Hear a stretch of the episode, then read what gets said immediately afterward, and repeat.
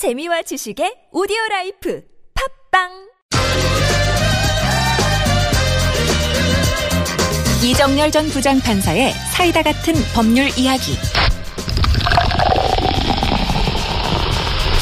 네, 이정렬 전 부장판사 함께합니다. 어서 오세요. 네, 안녕하십니까. 자, 오늘 주제는 어떤 겁니까? 예, 대통령 탄핵소추안이 국회에서 이제 통과가 됐는데요. 네. 그것과 관련해서 향후 일정하고 음. 그다음에 이제 여기에 대해서 대통령 측에서 어떤 전략이나 전술을 쓸 것인가를 좀 네. 말씀을 드려볼까 싶습니다. 아무튼 접수가 되자마자 헌재에서는 대통령 측에 답변서 요구를 하지 않았습니까? 네. 그런데 이제 문제는 아직 제출은 안 했죠. 네, 그렇습니다. 자, 그런데 이제 문제는 답변서 대응이 어떨 것인가 대충 뭐 감이 온다는 사람들이 많습니다. 왜냐하면 그동안 세 번의 담화문이라든지 예. 국무위원 간담회에서 보여준 태도 보면 네. 어떤 내용이 담길지 대충은 이제 감잡을 수 있다 고 하는데 네. 대통령 측의 전략을 한번 분석해 본다면 어떻게 분석하세요? 일단 첫 번째로는 말씀하신 바와 같이 이제 전면 부인. 음. 예, 탄핵 소추서에 있는 그 내용을 전면 부인하는 거하고 두 번째는 뭐 일부분 인정을 하더라도 네. 어, 예전에 2004년 그 노무현 대통령 탄핵 사건 때 헌법재판소에서 탄핵 사유 기준을 제시한 게 있습니다. 음. 그때 보면 법 위반이 있더라도 바로 탄핵 사유가 되는 건 아니고 그게 중대한 사유여야 된다. 네. 예, 그래서 약간 인정은 하더라도 그래도 중대하지는 않다 이런 주장도 할 것 같고요. 근데 피눈물이 난다는 분이 일부라도 인정을 할까요? 아, 예, 그건 뭐 전략상 문제니까요. 아, 전략입니까? 예. 예. 근데 제가 이제 좀 주의 깊게 보고 있는 거는 지연 전술이 가장 음, 예, 유효적절하고 쓰려고 하는 전술이 아닌가 쉽게 그렇게 됩니다. 그러니까 180일 훈시 규정으로 되어 있는 네. 그 탄핵 심판 기간을 180일 꽉꽉 채우는 지연 전술로 갈 가능성이 있다. 그걸. 채울 뿐만 아니라 더 넘길 가능성이 있지 않겠는가. 어 그래요? 네. 오, 그럼 그 이 문제 한번 좀 집중적으로 짚어보죠. 자, 네네. 지연 전술을 쓸 거라고 보는 근거는 뭡니까? 일단 그 새로운 변호인으로 최명성 변호사를 선임을 했습니다. 그거 네. 한 가지 하고 또 하나는 뭐 많이 들으셨겠지만 탄핵 소추안 가결 직전에 직무정지되기 직전에 민정수석 최재경 민정수석 사표를 수리하고 조대환 변호사를 신임 민정수석으로. 선임을 했죠. 이 두 가지가 말씀드리려고 한 어, 근거입니다. 그게 근거라고요? 네. 자, 그러면 최명성 변호사를 대리인으로 선임한 게 어떻게 지연 전술을 엿볼 수 있는 근거가 될 수 있는 겁니까? 예, 일단 이 최명성 변호사는 사법연수원 36기고요. 예. 음. 만 38살입니다. 상당히 젊습니다. 그렇네요. 예. 그리고 대통령 대리인 되기 전에 대한변협의 법제이사로 재직을 하고 있었는데 이 대리인이 되면서 법제이사직을 사직을 했습니다. 예. 예. 그런데 이분이 그 지난달 28일 날 더불어민주당에서 개최했던 이 탄핵 소추안 마련을 위한 긴급 토론회 이 법제이사 자격으로 참석을 했었는데요. 어, 예. 그때 발언을 보니까 음. 이박 대통령 행위가 탄핵 사유인 건 맞다. 예. 맞는데 탄핵 소추 사유에 이렇게 많이 집어넣게 되면 음. 시간이 많이 걸릴 수 있다. 음흠. 그러니까 많이 넣는 것은 좀 신중해야 된다. 네. 이런 의견을 개진한 바가 있습니다. 네. 그러니까 지금 박 대통령이 탄핵 사유에 해당한다는 거는 알고 있거든요. 네. 그런데도 불구하고 이 사람을 자기를 변호할 변호인으로 선임을 한다. 음. 하는 거는 결국 탄핵 사유가 있냐 없냐 정당하냐 아니냐 이거를 다투겠다기보다 음. 시간이 걸린다라고 하는 거를 알고 있는 사람 또 어. 그 전술을 쓰려고 하는 것이 아닌가 그리고 또 예, 그런 이렇게. 인식하고 있는 최명성 변호사 입장에서는 지연 전술밖에는 딸 그러니까 뭐 뾰족히 쓸 전술도 없을 거다 이렇게 보시는 거고. 예 그렇습니다. 예. 조대현 변호사의 경우는요. 아, 조대한 변호사 같은 경우에는 사법연수원 13기입니다. 네. 그만 60세고요.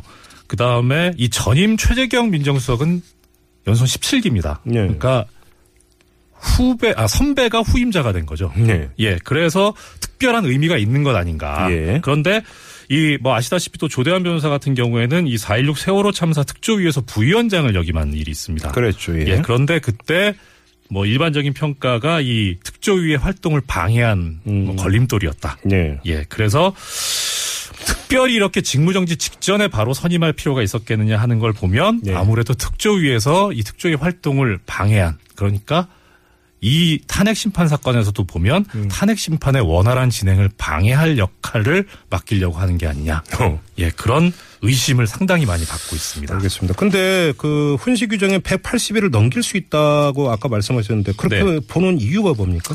어, 일단은 그 조금 전에 말씀하신 것처럼 훈시 규정이기 때문에 지켜지지 않더라도 어떤 효력에 영향을 미치지 않습니다. 뭐 네. 예를 들어서 보면 통합진보당 정당해산 심판 사건 같은 경우에 네. 1년 1개월 걸렸었거든요. 예. 180이 훨씬 넘었죠. 네. 그렇다고 이 판결을 무효라고 하진 않습니다. 음.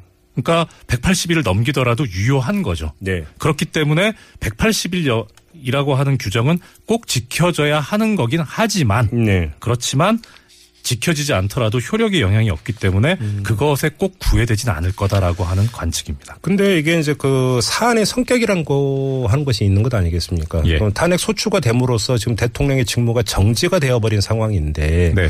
근데 헌재도 근데 이런 상황에서 그 그냥 마구잡이로 기한을 막고 늘릴 수 있을까요? 그게 가능한 일일까요? 헌법재판소가 늘리려고 하는 거는 두 번째 문제고요. 예. 일단은 이 탄핵 심판 제도에서 헌법재판소법상 형사소송에 관한 규정을 준용하게 돼 있습니다. 네네. 그러니까 형사소송에 관한 규정을 준용한다는 건 무슨 말이냐면 증거로 제출된 서류들이 있을 때 네. 그것이 바로 증거로 사용될 수 있는 증거 능력을 얻는 게 아니고 네. 그 문서에 적혀져 있는 내용을 이야기한 사람이 법정에서 나와서 그러니까 헌법재판소에 나와서 이거 내가 한 말이 맞다. 음.